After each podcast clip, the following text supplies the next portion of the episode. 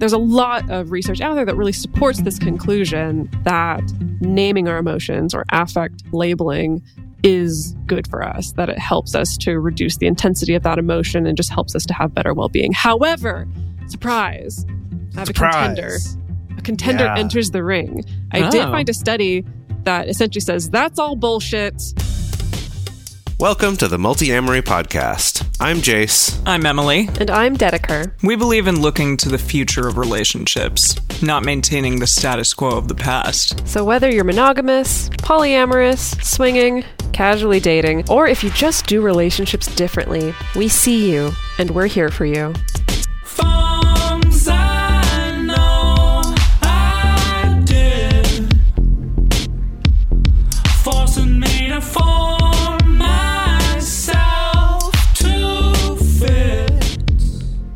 On this episode of the Multiamory Podcast, we're talking about transforming your feelings into words. Putting one's emotions into words seems to be this highly prized skill. It's the basis of most talk therapy, and it's often fundamental to being able to effectively communicate with your partners or your friends or your family. However, there are many reasons why this might be hard to do. Today, we'll be talking about what gets in the way of talking through our feelings, what the research says about it, and we're going to look at some concrete techniques to try the next time you're struggling to put your emotions into words. So, let, let's start out with the fundamental question what, Why express our feelings? Why words? Why do words? Why feelings into words? I mean, longtime listeners will remember that Dedeker has stated many times she would prefer to just interpretive dance all of her Yes, I, I difficult think conversation. Yeah. since my early to mid 20s, I've made a very intentional effort to be better about putting my feelings into words and Hmm. being a better communicator. But really, deep down, if I had my way, it would be all ecstatic dance all the time. I like that idea. I actually that brought up something like a time recently in my life where I felt like I couldn't really put my feelings into words and it was during the beginning of the pandemic when I would just like find myself crying for no reason or no no like Hmm. uh, cerebral idea in my head of you know this is the concrete reason as to why I am crying right now. It just kind of voluntarily occurred, and I wonder if that that was probably just a trauma response or something. But but that's interesting, yeah, because sometimes you you simply like don't have the words for your emotions in a moment. Yes. Yeah. Well, so can we just brainstorm about when are the most common situations where we're expected to be able to express our feelings or put our emotions into words? When you're fighting with your partner, Oh, yeah. That's a good one. I'd say also when you're getting into a relationship or maybe navigating changes in a relationship, hmm you know, so we're Mm, yeah. talking about getting more serious, whatever that means in your context, or moving in together or getting married or, you know, whatever kind of thing, or just starting a relationship at all. There's kind of this, this, uh, you know, I guess lots of people have dedicated their lives to writing poetry, trying to find ways to express with words those sorts of feelings. Yeah, well, thinking about the beginning of a relationship or relationship transitions makes me think about how it's really important to be able to express mixed emotions as well, because sometimes Mhm. I think it's not quite as easy as I'm in love with you. I want to be in a relationship with you. Often it can be I'm in love with you. And also I feel apprehension and fear and I'm worried you might reject me and I'm worried if I can be the kind of person that I should be in this relationship, you know, all kinds of feelings as well that I do think that when we're able to express those things more honestly, it tends to set us up more for success in most situations. What This else? also reminds me of when you like to say to us, Dedeker, what, what do you want the audience to feel from this episode before we start recording? And I'm like, ah, happy that I listened to it. yeah, but that's also challenging. I think any large decision in general, especially when you need to sort of relay to someone like, okay, these are my feelings around this decision. These are the reasons as to why I'm doing it. And this is my motivation for it, perhaps. Like feelings, I think, come up in those situations as well. Yeah, and I know that Jase has mentioned on previous episodes the fact that from a scientific neurochemistry basis that when it comes to making decisions, actually we're very much swayed by our emotion. You know, that Mhm. people who have some kind of brain injury where they're much more hyperlogical or hyper rational and don't have as much access to a sense of emotionality actually really struggle with making decisions, even really simple decisions that you would think would be easy for someone who's purely riding on their like logic power. That actually being able to get in touch with our feelings about either side of a decision is very crucial. And I imagine it's kind of not, it's not even just about being able to express those feelings to someone else who may be listening, but I think also getting clear on that with yourself as well, right? I think that's part of decision making is getting clear with yourself. What are my feelings about all the different ways that I could go here? Mm-hmm.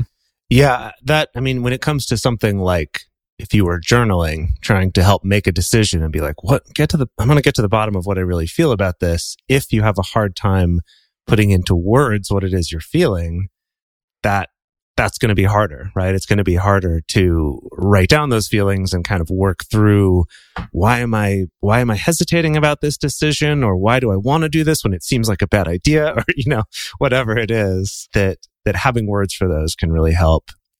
I also find for myself, I will sometimes just feel weird in some kind of way. I'm sure both of you. Yes, have we know. Oh, with yes. We can, can explain this. attest to this phenomenon Yes. that Jase all the time. Like, I just- I feel weird. I don't know what I feel. I just, I feel weird. I don't, like, Yeah. and yeah, having often, I'm going to just express my experience of Okay, it that okay, sometimes you seem to, yeah, struggle between is it positive? Is it negative?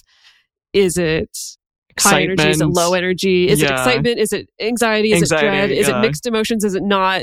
Am I just tired? Oh, you know, that sometimes Right. Obviously not all the time, but yeah, sometimes you will have those moments of just really being not sure about what you're feeling in a in a particular moment.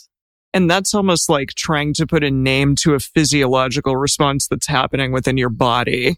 And that's Absolutely. That's Yeah. really interesting and also potentially confusing because I know we we've talked about this just on the show that our our acting teacher Steve Easton always would say like you know that that ner- kind of nervousness or uh, butterfly feeling in your stomach like you can just sort of turn that on its head and call that excitement instead but there are moments where that really truly is nervousness or are they just the same thing like what what is that there Yeah. And those, the physiological responses that go with certain emotions have a lot of overlap with each other. Kind of like you were just talking about there. Yeah. Like nervousness and excitement share a lot of similar properties, the same as like excitement or NRE and fear actually have a lot in common. So Hmm. like the physical symptoms you'll have on a roller coaster right? It's like we talk about love being like a roller coaster, that that fear response that your body is physically having that we do seek out because it is kind of exciting is very similar to that kind of becoming infatuated with someone kind of feeling. And that in, you know, and this, this isn't really the subject of what we're getting into today, but like there have been studies done showing how you can kind of cause people to think they're feeling one thing by just creating the physical symptoms and not actually, you know, what you would think it would come from the brain first and then it would be physical, but that it's actually kind of the other Physical way around. first all and then the response. together. Yeah. yeah absolutely Yeah. we do that i did that in uh, acting classes that Mm, you just create sure. the physiological like response essentially or not response but you create the action physically and then it causes you to do something like cry or whatever just because physically you're doing it initially it's Right. strange stuff but Emotions are wild. they really are. Yeah, and our bodies are wild, but it's cool. So let's get into why and when it's difficult to express our feelings and emotions. Well, you already volunteered when it's your first time going through a pandemic. Yes, that's true. Yeah. It's a good one. Classic time, difficult Baby's to first pandemic. feelings. Yes. oh man. I know, but but truly, and sorry, the actual babies. It was their first pandemic too, but I Well, it was all of our first pandemic. Yes, it was you're all right. of baby's first pandemic. we were all babies. All our little babies. Yes, all our little baby people out there. it's very true. So, influence from family culture. So, if you come from a culture or a family of origin that sort of de emphasized or even punished expressing emotions or having emotions, that can make it very difficult for you in other situations with other people, like your partner. it might make it difficult for you to express feelings or express emotions or even understand really what's going on in there. I think, yeah, before my partner started going to therapy, that was definitely challenging for him. He was like, I don't know, I, I am not quite sure what I'm feeling here and stuff, and and then sort of unpacking some of the family of origin stuff that helped him out a lot.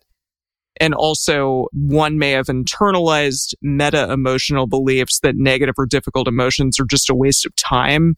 Things like they shouldn't be dwelled on, they're dangerous. You know, it, we have those phrases in our culture, I think, that like boys, you know, need to not cry, don't cry, mm-hmm. like be a man, stuff like that. I, I think that that's probably very challenging. I'm, I'm not a man, but I can, I, am assuming, Jase, that, that that might be something that's really challenging to grow up with. Sure. Yeah. Yeah. I, I think that it's interesting because the fact that the way that this tends to play out is, is actually framed in a more positive light you know, I think our brains tend to go to that. Oh, yeah, we know it's really unhealthy to repress your emotions or stuff them down or bottle them up. We all know that, that that's not good. But the way I see this play out, for instance, in my relationships or with my clients, is it's often framed more in the sense of we shouldn't mm. dwell on uh, these kind of like things. positive thinking kind of yeah thing. maybe a little bit toxic almost, positivity almost, yeah, not even right. going that far as toxic positivity, but just more of the de emphasizing this kind of sense of like, ooh, negative emotions, we really shouldn't give them any weight or any mm. time or any hmm. focus. Mm. We should just ignore them because why would you just sit and be miserable? You know, like it's not worth our time to just sit and be miserable. And that's how more right. I, how I see it framed is a little bit in this slightly more positive seeming light. And of course, there's definitely some merits to that, but it's interesting. The Gottman Institute have found that partners who have what they call a meta emotion mismatch. So, as in the way these two people feel about the importance of feelings, if that's mismatched, there's much more likely to be strife and conflict in the relationship, which makes total sense, right? If you have one person yeah, who's like, ooh, this hard feeling I'm having, let's sit and talk about it and think about it and pick it apart. And if one person is like, no, no, no, we need to just kind of roll with the punches and move, move past on. it and let it yeah. go, you know. Right. That, we that don't give it more power than it than it needs to have deserves or, or like exactly. Yeah, no, and I could see good arguments on either side. So right? yeah, yes. makes sense. Yeah. So that's influence from the microculture of the family that we grew up in, but we can also have influences from our macroculture or our society that make it difficult to express our feelings. I think the big obvious one that many of us live with is your particular race or ethnicity or your gender may have been historically punished for expressing either the wrong emotions or expressing them in the wrong way in particular. And so that can mean that maybe there's particular emotions you feel more pressure to not express or to keep a lid on or to express it as, oh, actually, it's this other thing. Mm-hmm. Uh, this is this is such a big one, and it's kind of like what Emily was getting at with you know boys being taught not to cry either taught directly by their parents or just through their peers, what they see on TV, whatever. And, and similarly, you know, girls are often punished for anger or yeah. for any kind of aggression like that. Mm. And so kind of you can lose access to those feelings by repeatedly being told to, to shut it down, which then it kind of diverts into other feelings, but it can make it really difficult to talk about. And I'd say even another side of that is like with anger that for men, while expressing anger growing up, you're not sort of punished for in the same way, but people are more likely to be scared of you. Yeah. And you can hurt people when you're angry in a way that women are just less likely to do, partly because of how we're socialized, but also partly just physical size or whatever. Right. And so there's kind of good and bad reasons for being in control of those. But, but what we're talking about here is kind of finding ways to access talking about them. And I think sometimes when we're told to sort of shut down the physical responses to them, we also are kind of taught to shut down even talking about them, even being able to express them calmly. And we're not always going to be calm when we're talking about these, but just the ability to talk about them at all can go away. I'd say another one that makes it hard to talk about and express your emotions is when you're just feeling detached from them. And this could be good boundaries that are keeping you safe while you're processing after a trauma or after being hurt. This could be sort of not because of trauma necessarily, but sort of like Dedeker was getting at of just being like, well, I'm just going to kind of think my way around this and not, you know, I'm not going to dwell on that. I'm going to, you know, power of positive thought, whatever can make it even hard to access or talk about those emotions. This can also come up as a side effect of SSRIs, you know, of antidepressants or of depression itself that, you know, these can be symptoms. Like I, the brief while, while I was on an SSRI in college, it was like I didn't have any feelings Hmm. for a few months while I was on that because I had a pretty bad reaction to it, but I just had no feelings at all, physically, emotionally, or, or otherwise. And so it did make it hard to express what was going on for me because I just wasn't feeling it. So, so there's a lot of different factors that could be causing you to be more detached from your emotions. I think some emotional detachment can be the result of spiritual bypassing, which is something that I've gone through many periods of in my life. And particularly since I started meditating like a decade ago, that sometimes a little bit, that can be a maladaptive coping mechanism when upsetting things come up or I have upsetting feelings. And I'm just like, okay, I'm just going to meditate it out. And Hmm. then just like wait for the feeling to pass and then I'm good. And some of that is good, right? You know, it's I the way that I often think about it is it's better for me to sit and meditate it out rather than like snap at someone or just totally fly off the handle at someone. However, often what would happen is I would meditate it out, let it go, and then not bring it up again. And unfortunately, that was like a weird way of both detaching and stuffing because, of course, it came out eventually much later down the road. So I think that can be another thing that's maybe even pressure or perceived pressure to be more chill or be more Buddhist or be more meditative or more mindful can sometimes cause some emotional detachment. So all of these things are related to this phenomenon, let's say, known as alexithymia. Now, alexithymia, it's, it's this word that basically refers to, you know, this phenomenon of having difficulty experiencing, identifying, or expressing emotions. And it's not an illness. It's not a disorder. It's not like you can't get a clinical diagnosis of alexithymia. Basically, it's just this is sort of one of the symptoms that can occur and co occur with certain mental health conditions. So it could be anything from genetics to environmental factors to brain injury. It could occur as a result of trauma or PTSD. There was a really tiny study of 22 war veterans with PTSD found that 41% had alexithymia. There are some theories floating around out there that the way that our brain works as far as survival mechanisms goes, there's a section in our brain called the Broca's area, and Broca's area is responsible for processing our thoughts into speech, essentially. Hmm. And Okay. when we're under threat and when our survival uh, our survival techniques, our fight or flight response is activated. Broca's area is one of the first areas of our brain to kind of go quiet. Ooh, that, and get that explains so de-emphasized. much. Yes. Be- because- very yeah, Yeah, I because I, feel like I that think, happens a lot to me. yeah, from a survival response, if we've gotten to the point where we know we're not talking our way out of this one, then it's less important to be able to talk and it's more Mm. important to be able to run or, or to fight physically. Now, the studies that, that look at Broca's area so far have been small. And there's, you know, our researcher for this episode also was skeptical that maybe this could be applied generally across the board. But I do think it is interesting to think about. And, and I think it does make a lot of sense and tracks for a lot of people that I know, including myself with PTSD symptoms that often you can have feelings that come up or memories that come up or flashbacks that come up and you're not able to actually articulate what you're feeling and thinking.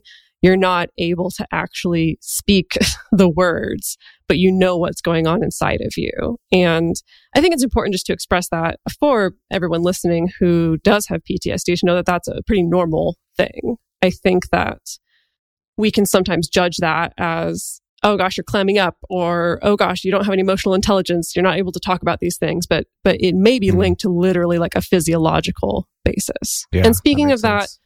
Alexithymia could occur as a result of neurodivergence. There was a 2018 study that suggested that possibly up to half of people on the autism spectrum may experience some form of alexithymia. And then also, like Jase mentioned, it could also occur as a result of mental illness or other mental health issues such as depression. I'm wondering, do the two of you have a sense of other times when it's just straight up difficult to put your feelings into words or to express them to somebody? All the time.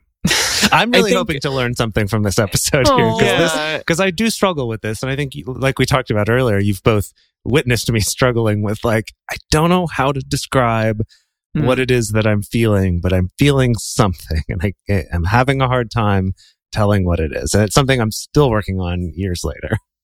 Yeah, I- I guess in conflict, just when you and your partner are sort of talking at cross purposes, and when they have a story about what's going on, you have a story about what's going on, and it feels as though you're you're trying to convey exactly what's happening within you and what your feelings and emotions are, but they're not getting it. I think going through all of this, I'm getting the impression that both being in situations that require us to express our feelings and also being in situations where it's really, really, really hard to express our feelings seems to happen all the time. It seems like it's part of the human Yeah. experience and part of the life experience and something that we all go through. Thank goodness, because yeah, as you said, it is very universal. Mhm. So now we're going to move on to what the research has to say about all of this. So there are several studies that support the notion that being able to put a name to an emotion is beneficial for our well-being. I suppose that would be nice if all of us could just say like, yeah, this is what I'm feeling. Here you go. It's Mhm. on a nice platter. But a 2007 study by UCLA professor of psychology Michael Lieberman found that putting feelings into words makes sadness, anger, and pain less intense. So there was this study that was conducted using brain imaging from participants, and essentially they were just shown images of individuals making different emotional expressions. And then below the picture of the face, they saw either two words like angry or fearful, something along those lines, and the participants had to choose which emotion described the face. Or they saw two names like Harry and Sally, and then they had to choose the gender appropriate name that matched the face. So when participants attached the word angry, there was a decreased response in the amygdala. So they were basically seeing the emotion and then choosing a word for the emotion. And then there was a decreased response in their amygdala. But when they attached a name, there was no reduction in the amygdala response. So, And so they yeah. were feeling whatever kind of physiological, uh, mental, brain chemical response to someone making that face. Is that kind of what we're getting at? I think. I think it even like decreases that. It, it just is essentially saying, But I mean, looking- They Oh. have it first. They have the reaction first. Their amygdala fires up, going like, ah, "I see someone being angry," or "I see Mhm. someone looking sad," or whatever it is, and that by naming the person, they were still experiencing that, but by naming the emotion, but naming someone else's emotion, that's interesting. But I guess we're Mhm. also kind of we feel an emotion when we see someone else, right because we also have the mirror neurons that Yeah. uh, show up even if we don't necessarily in our conscious brain notice that Yeah. yeah. absolutely. So, according to Lieberman, when we feel angry, we have increased activity in the part of the brain called the amygdala, which we just talked about. And the amygdala is responsible for detecting fear and setting off series of biological alarms and responses to protect the body from danger. We've talked about that in like our fight, flight, and fear Mhm. episode. Uh, so when the angry feeling is labeled, Lieberman and researchers noted a decreased response in the amygdala and in an, and an increased activity in the right ventrolateral prefrontal cortex.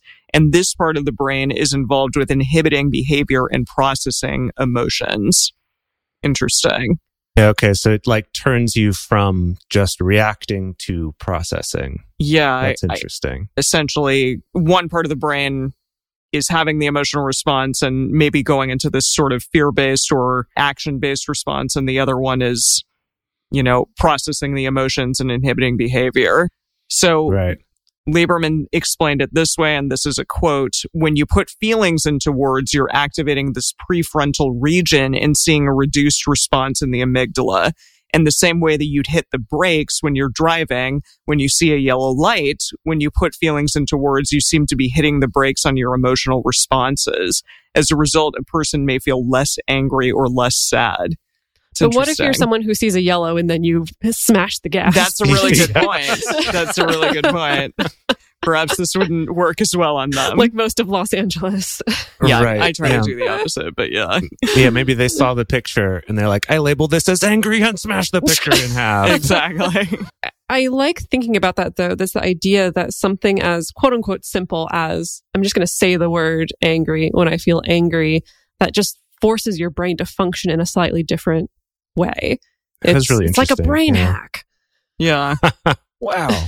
because you're it, it just like putting what a name to a response, and then therefore maybe your brain is able to process it better in some way. I Well, it's literally know. by like forcing that part of the brain to to work, right? to work. the part yeah, where true. I process the information, it it inhibits the amygdala. Mhm. I don't know. It's wild. Yeah, Yeah. that's cool. I have a slightly more upsetting study to Uh-oh. tell you about. Great.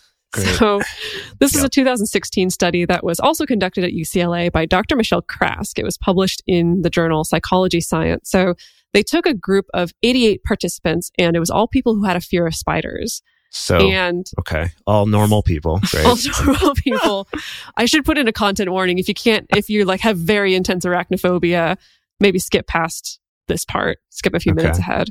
So, get these normal people with a fear of spiders gather them outside and put them in front of an open container that had a live tarantula in it. Just And don't live in Arizona, people, because they're everywhere. so the participants first they were instructed, okay, just get as close as you can to the spider, whether that's two inches, a two inch step forward, or if you can get as far as to even touching it, then just see how far you can get. Uh-huh. Then they took the group and they divided them randomly into four groups and they brought them indoors. And they all had to sit in front of yet another live tarantula that was sitting b- behind a screen. So you And couldn't also- see it, No, you could but you see knew it. it. was there. Oh, okay. You could see it. It was there, but there's a screen. There's like a, a glass Protecting screen you. protecting Yeah. you. Bulletproof Yes. glass to protect you from the Does this tarantula have a small gun? Like, what's Yes. happening? yes.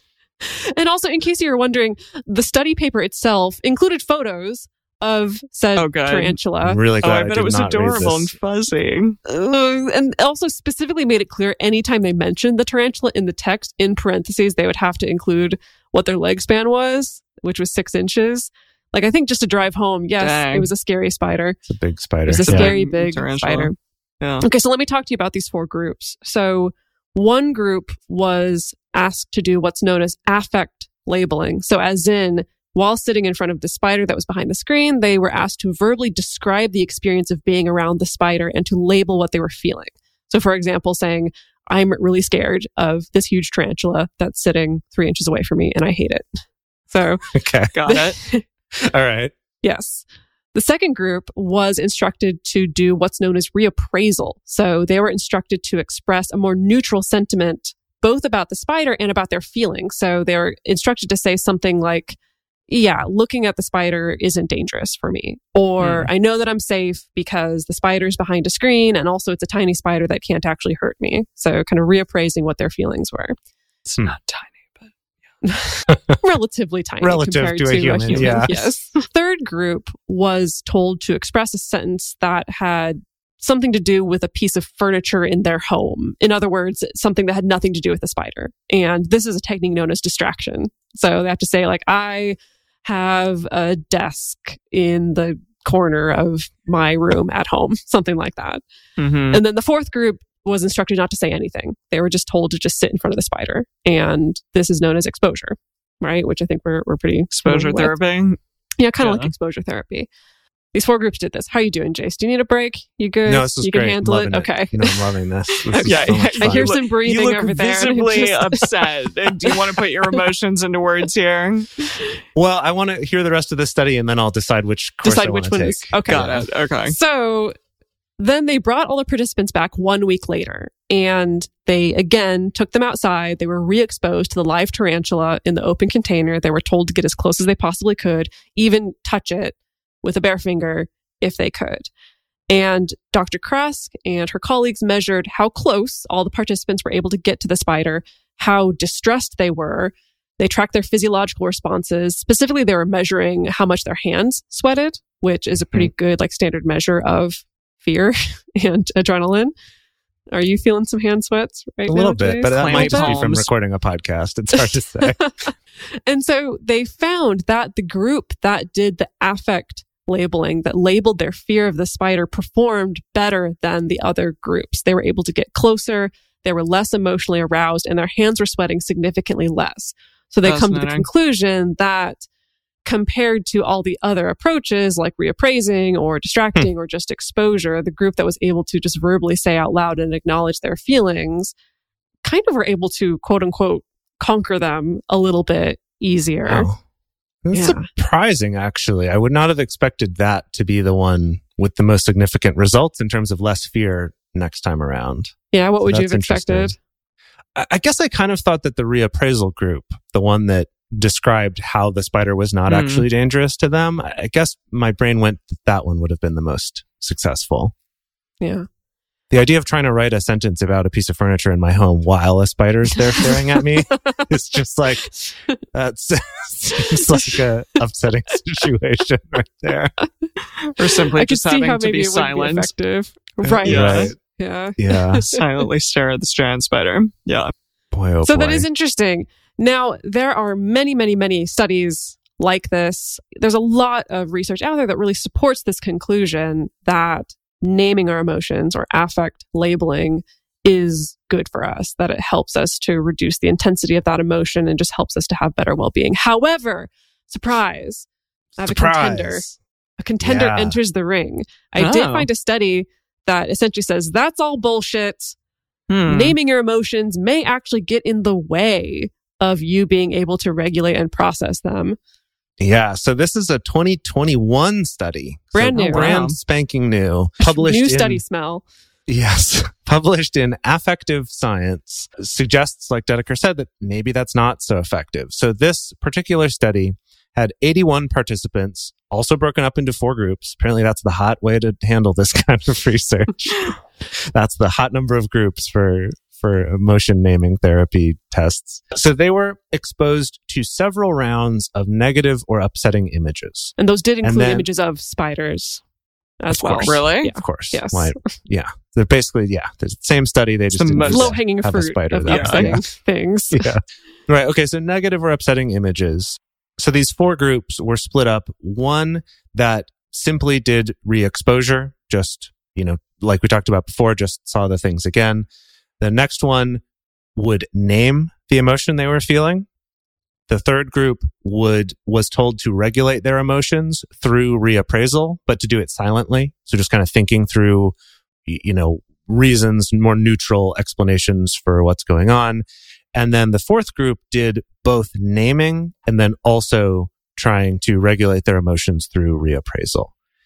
And what's interesting here is that, so the way that they analyzed this was looking at the self-reported negative effects of, you know, how they were feeling. And they found that those who named their emotion before trying to reappraise were less effective at reappraising and regulating their emotions than people who didn't name their feelings beforehand.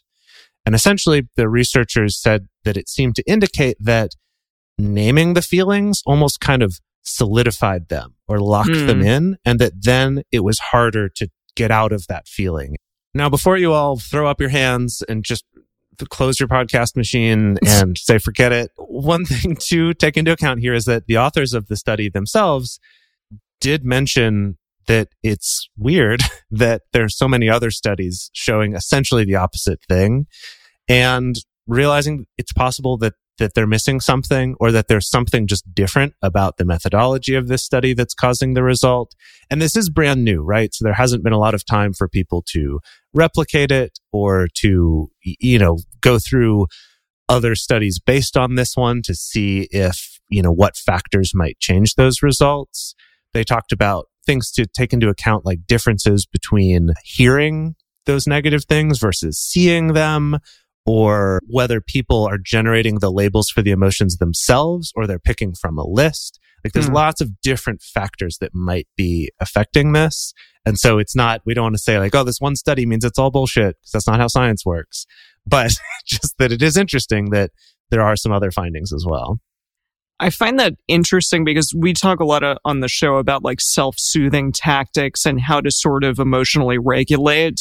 And perhaps what they found is that by saying the emotion again, it just kind of perpetuates it as opposed to lessen it or dampen it. I don't know. I'm just theorizing here, but yeah.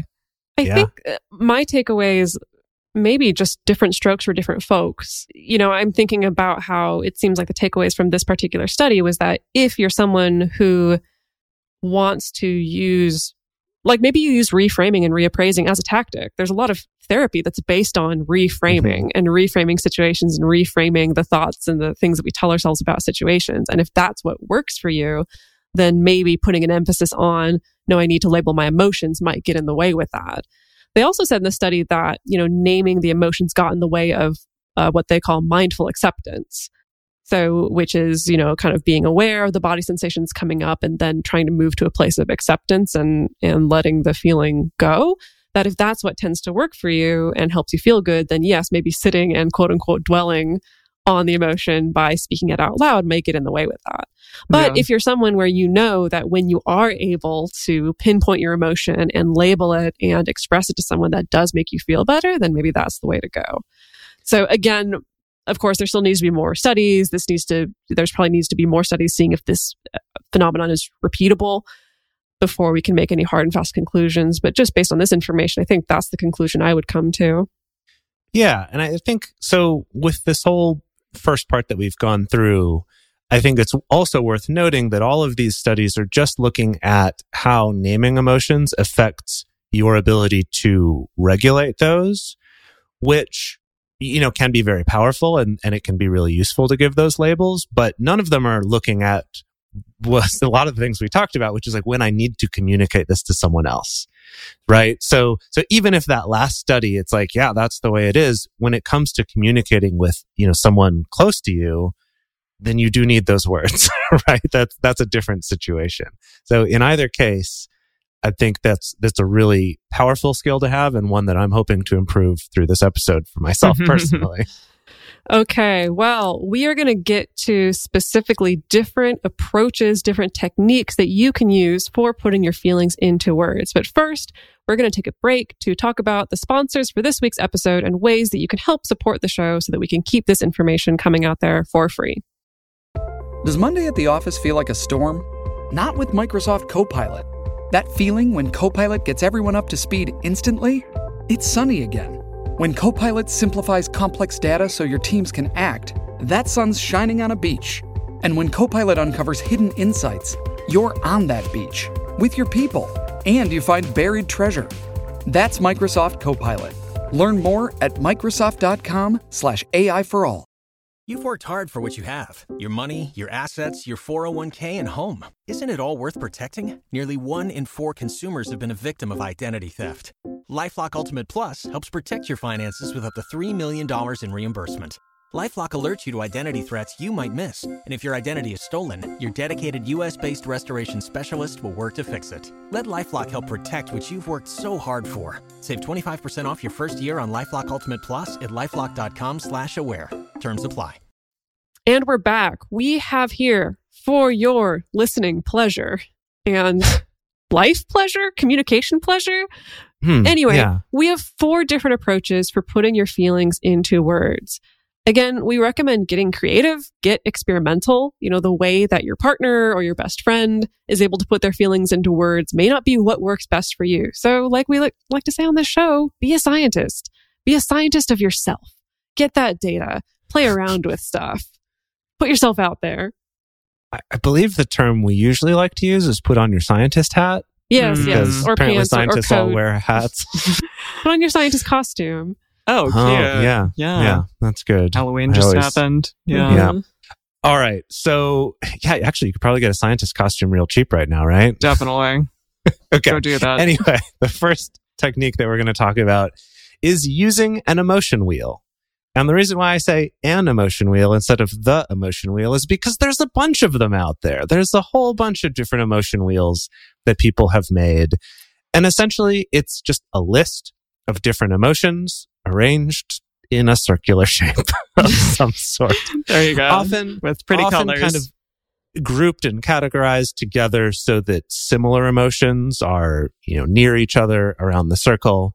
There's things like the Geneva wheel, the Uno wheel, and there's a bunch of others, but the one that probably most people are familiar with is the Plutchik wheel.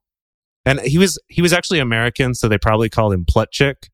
But Plutchik is probably how his ancestors pronounced the name, who was developed by psychologist Robert Plutchik in 1980. So if you, you know, at home, if you just do a search for this, you should be able to find it. It's P L U T C H I K, Plutchik. I'm sure if you just get close, the search engines will figure out what you're going for. so the Plutchik wheel, it kind of looks like a flower. And each petal of the flower is a different color. And it goes from darker, more saturated colors in the middle, which are more intense emotions. And then each one goes out toward less saturated, more pastelish colors toward the outside that are kind of the less intense versions of those. So as a quick example, on one side of the circle, the innermost one is rage. And then outside of that's anger and outside of that's annoyance. So you see it's kind of like stepping down in intensity or another one is like ecstasy is in the middle and joy is a little farther out and then serenity a little farther out from that. And then he's also got outside of that some other feelings that are kind of like blends of different feelings that are again kind of more detached Mixed on the emotions. outside, Mhm. mixed emotions. Yeah. So definitely check it out. It's interesting, but effectively there's there's no wrong way to use an emotion wheel, but uh, basically the idea is just rather than just having a list of, you know, I'm trying to figure out and this is something I actually am interested to try. So next time, Dedeker and Emily, I'm struggling to express how I'm feeling. Whip out remind the me to emotion Pull up one of these. Yeah. No, I, I know we have some listeners who who have an emotion wheel that's laminated and put on their fridge so that it's Oh. there at all Yeah. times. And maybe that's something we can arrange for you, Jase, Yeah. to just whip out your emotion wheel. Yeah. Okay. I like that. I'll give it a try. So, so yeah, just basically looking at it and what's helpful about the way that the different words are grouped together is that if you find something that's even close to what you're feeling or you think might be close to it, you can look at what's around it and go, well, it's like this, but it's like, it's sort of like fear, but it's a little more Uh, toward like surprise maybe. And then when you're looking at the wheel and you've picked out a word or maybe a few words that kind of describe what you think might be going on, this can then be a conversation prompt with, you know, your, your partner or, or someone else close to you to then start exploring it and saying, well, what might have been the trigger for this feeling? What might have set that off? If there's a mix of emotions, maybe talking about each of them, because maybe they had different instigating things, you know, different triggers for each of them, or maybe the same thing kind of caused multiple feelings, just sort of as a starting point for exploring it. Also, things like, does this emotion feel old and familiar? Like, oh yeah, this, I have this often. Let me try to find a word for it. Or it's like, I don't know, this is weird. I feel different. Let me try to come up with a word for it. That all these are just kind of, again, starting points for conversation, for communicating about how it is that you're feeling or trying to evaluate even for yourself. I'm reacting a certain way to something. You know, like you're trying to make a decision. Like what is, what is this reaction I'm having? Going through the same kind of process, even by yourself, or if you're a spewer, going through it with someone else just to work through it for yourself can be a, a great starting place. Another tactic you can use is a mood journal. We've got the five minute journal. We've got the dream journal. Now we've got a mood Oh. journal. Oh, we also had the Stoics journal. Don't you have a Stoic Yeah, journal? The I Daily Stoic? in- yes. yep. The I bullet journal, we got all kinds of journals. Just so stacks there. of journals. journals on top of journals.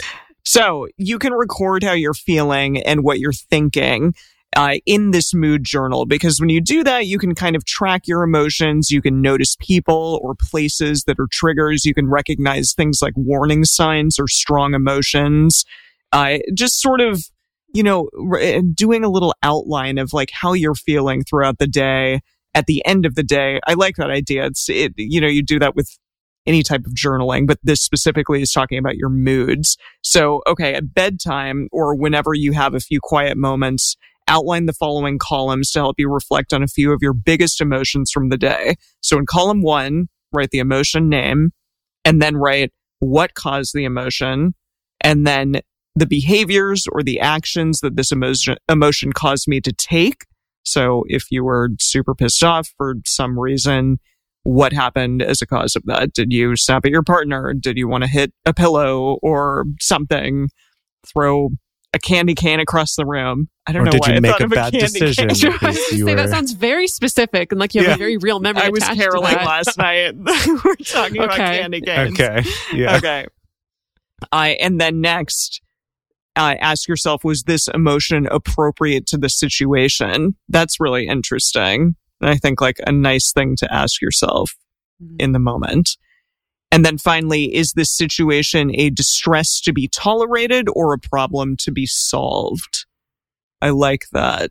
That's really interesting. Because, yeah, sometimes you're just going to have an emotion or an annoyance or whatever, but you have to ask yourself, am I going to die on this mountain? Am I going to get pissed off about it? Am I going to s- try to solve this problem or not? Or is it simply just something to be tolerated? I like that. Yeah. I think I'm going to try this mood journal. Yeah, I think the, the power of the mood journal comes from doing it regularly, not Yeah. just when you're trying to process something, but doing it more regularly so that you have this context. You can identify that- patterns. Exactly. Yeah. That you start to see those. Cause I could definitely see a situation where something comes up and you say, well, I think this is just a distress to be tolerated. And if you notice, this is in my journal like every other day for Mm. months. Maybe this is moving into the category of a problem to be solved. Yeah, Right. that's Maybe really this point. is a problem in my relationship or my workplace or, you know, whatever that I need to fix.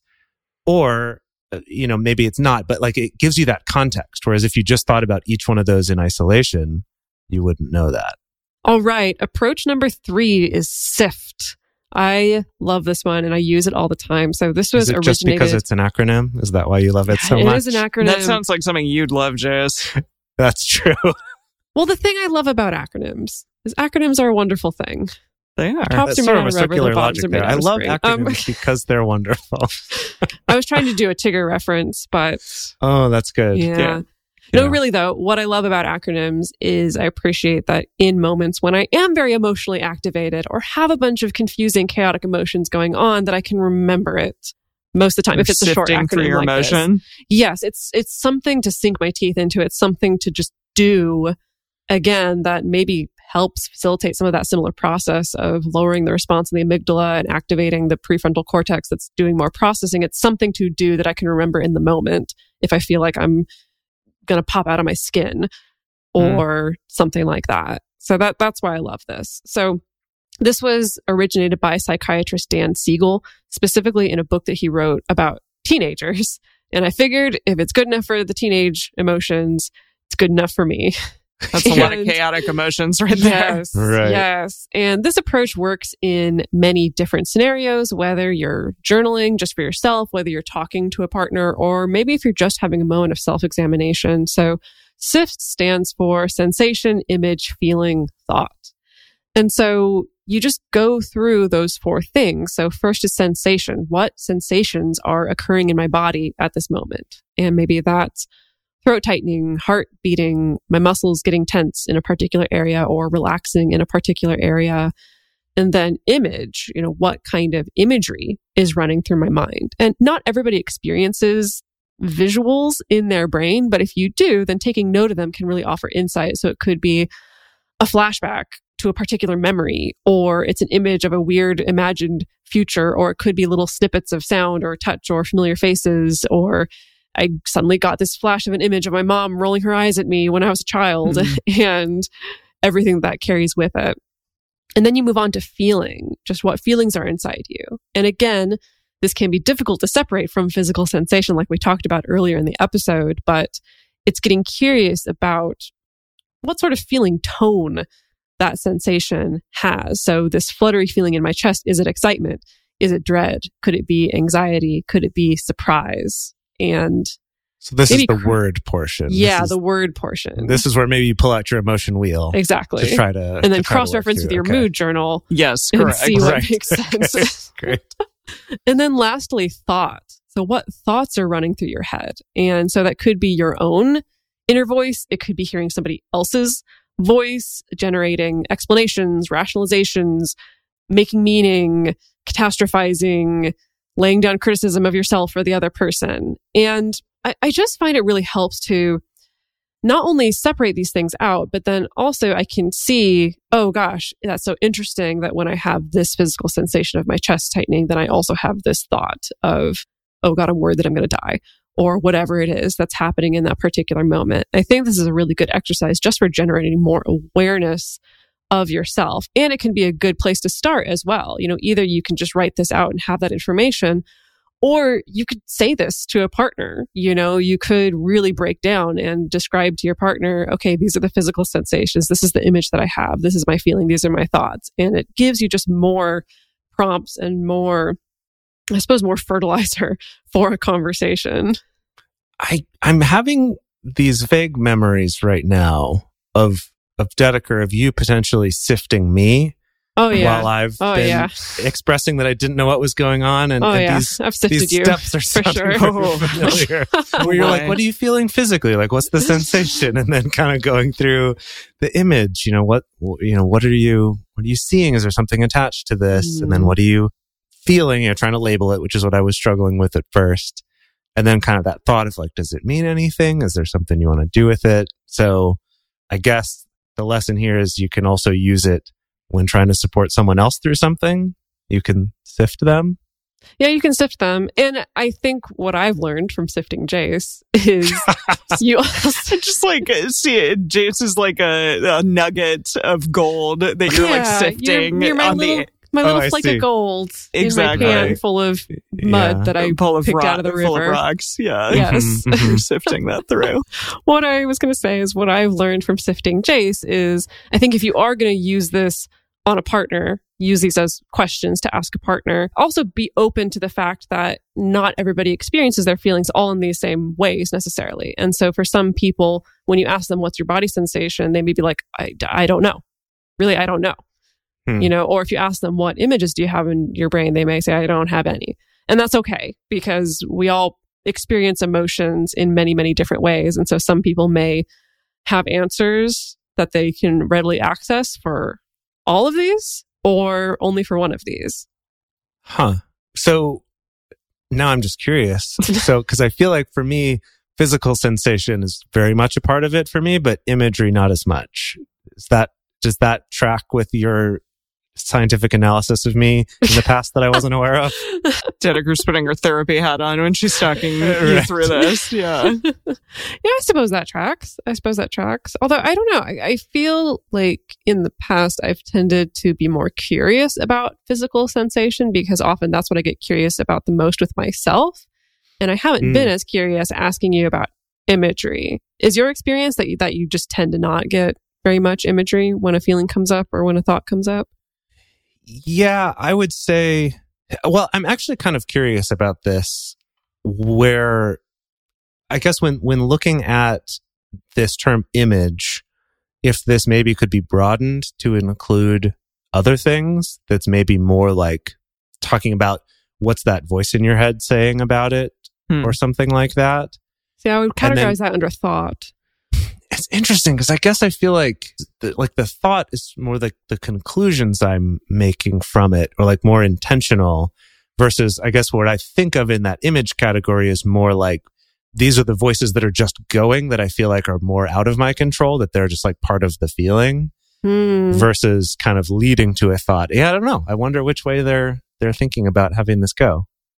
Well, I mean, I don't think that this is necessarily like an airtight, empirically designed tool. I, I think the point with all of these tools is just a starting point, Yeah. right? Just something to grab onto when when you're not sure what your feelings are or you're struggling to put your feelings into words. So the last one, the last thing that we have to give you is like an actionable tool. And this is an interesting one. It's to maybe text it out as opposed to saying it out loud to maybe your partner if you're having mixed emotions or you don't know what the heck is going on or you're upset about something. Maybe just use a little text message instead. So this is the thing that we've all sort of been socialized to feel pretty shitty about like initiating a big or a heavy conversation over text. There's like nothing worse than getting a text message from your partner saying, we need to talk after work. When you get home, we need to talk and then not knowing what the heck is going to happen there. I, but this, you know, isn't necessarily a bad thing in certain situations. So using text or an email for a heavy topic, it may make things exponentially easier. And there are studies on online text therapy, and they've suggested that there might be an online calming effect where participants are less emotionally aroused when communicating via text compared to face to face. This does need further research. It's debatable that sometimes feeling emotionally aroused during therapy could be a good thing in certain situations. So, yeah, Hmm. it, it, but it might be something to try out. That's interesting because I feel like I've also heard from some people and, and other studies on this that people are sometimes more able to express maybe controversial feelings over text than they are in person, which I could see, I could see that being helpful, I- like either in a therapeutic sense, like you were just talking about, or even with your partner, if you're trying to say something that you keep holding yourself back from, that I, yeah, I could see an argument for that. And I do know people who employ this in their relationships who've just learned this is what I have to do. So yes, I absolutely have done this in my relationship. Oh, really? oh yeah, because I I have had moments where just both of us are not communicating clearly and effectively, and it it, it tends to heighten emotions to a point where it's just like not beneficial to continue talking about it in that moment. And we call a halt, and then I'll go write you know, a letter or an email or something and then send it to my partner because to me, sometimes I'm able to express myself much better via an email or via, you know, written word as opposed to verbal word because especially, I mean, you just talked about this, Dedeker, much earlier in the episode, but I think that fear response comes into play in trying to convey emotions through verbiage and through words. And so when you're able to kind of shut that down and just do it via writing, I think that that can be really helpful in certain scenarios. So I don't know. Text is, is different because there's kind of this idea that you have to be uh, quick about it and getting to like sit down and read an email or write out an email and maybe take a little bit more time with it. I find that to be super beneficial and helpful in certain situations. Mm, yeah, that's interesting to see the different medium, Yeah. different media for sending a text based message can affect also how you feel about it and how you do it. Yeah. Yeah. Yeah, I think I just encourage people to just be intentional about it. Even intentional if you're not sure if this will work for you, but you're open to trying it. You know, if you can intentionally express that to your partner, if the two of you can meta communicate about, like, hey, let's try this thing, or hey, I know we have to cover this uncomfortable topic in our radar. What if we tried sitting in separate rooms and exchanging instant messages or emails or text or stuff like that and just see how that goes? And maybe we can agree on if it seems like it's going horribly, then we'll try something else. I do think that sometimes taking nonverbal communication out of it is sometimes helpful. If your partner is Hmm. triggered by a look that you're giving or, you know, a subtle eye roll or, uh, and, you know, maybe angry or sort of heightened raised voice, all of those things can be cut out if you are at a computer writing something down. And, you know, it, on the flip side, that sometimes is difficult for people as well because, you know, that emotionality gets lost. cues. Yeah. Exactly. But I think if you're if you find that you or your partner are getting very triggered by the nonverbal cues that you're giving off, especially when you're super heightened emotionally, then maybe this is a good, you know, alternative. So there are some tips from Emma Austin writing on Medium about this texting it out thing. So use emojis. And we actually talked about this in episode 335 on nonverbal communication, but there was a study where people were using emojis and, you know, using their little avatars in order to convey nonverbal cues. And that, that made people feel like, oh yeah, they like me or they don't like me more. You know, it, it, it allows Right, for Yeah. exactly. You're like adding back in some of those nonverbal cues Yes. into a purely verbal medium. That's yes, interesting. Yeah. I know. I, I do like that, but maybe they are a little bit more benign because they're not like actually happening in real time on your face, perhaps. I don't know. Right. Eh, You can also pay attention to punctuation. So, yeah, I mean, yeah, excl- exclamation points, lots of, you know, full capitalization, things like that. I, I do want to add just a note about this that I think this is actually really important uh, is to take that time to pay attention to your punctuation, Mm, capitalizing letters, spelling things right. Because when we're, especially on our phones, right? Or if you're just bad at typing on a computer, right? It's easy to make like a lot of mistakes that can kind of make the communication worse. Where it's Yeah. like, wait, you're what you're are you saying? doing what with your coffee? And it's like, you know, no, actually, I was trying to say my car or, you know, whatever other thing it was Mhm. that ended up there. Just, I, I do want to stress that that is Take your important. Like, time. don't, don't let the need for speed make you not look at these things. So I also think it gives you that moment to make sure you're communicating what you actually want to be communicating and not potentially making a situation worse unintentionally. Yeah.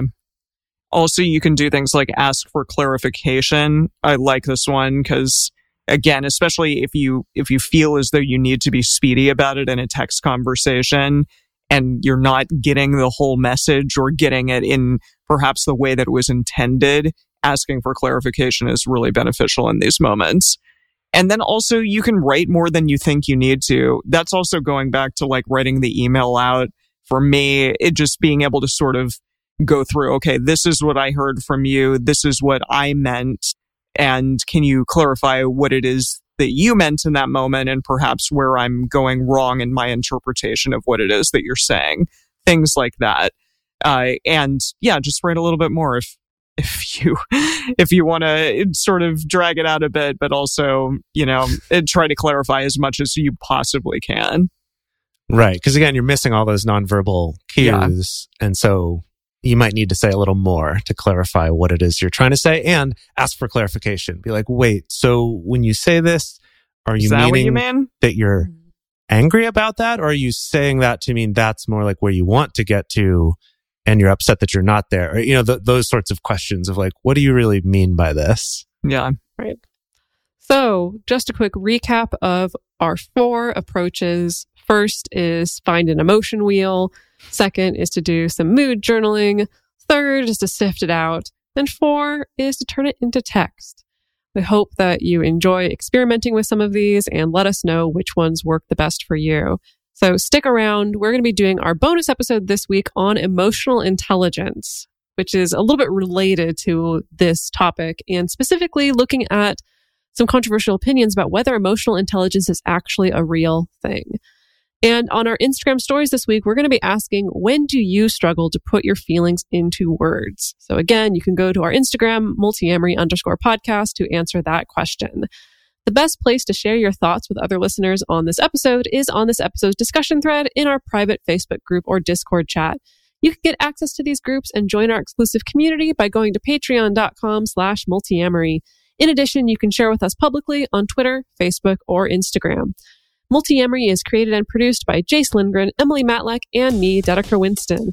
Our episodes are edited by Mauricio Balvanera. Our social media wizard is Will McMillan. Our researcher for this episode is M. Mays. Our production assistants are Rachel Shenowork and Carson Collins. Our theme song is Forms I Know I Did by Josh and Anand from the Fractal Cave EP.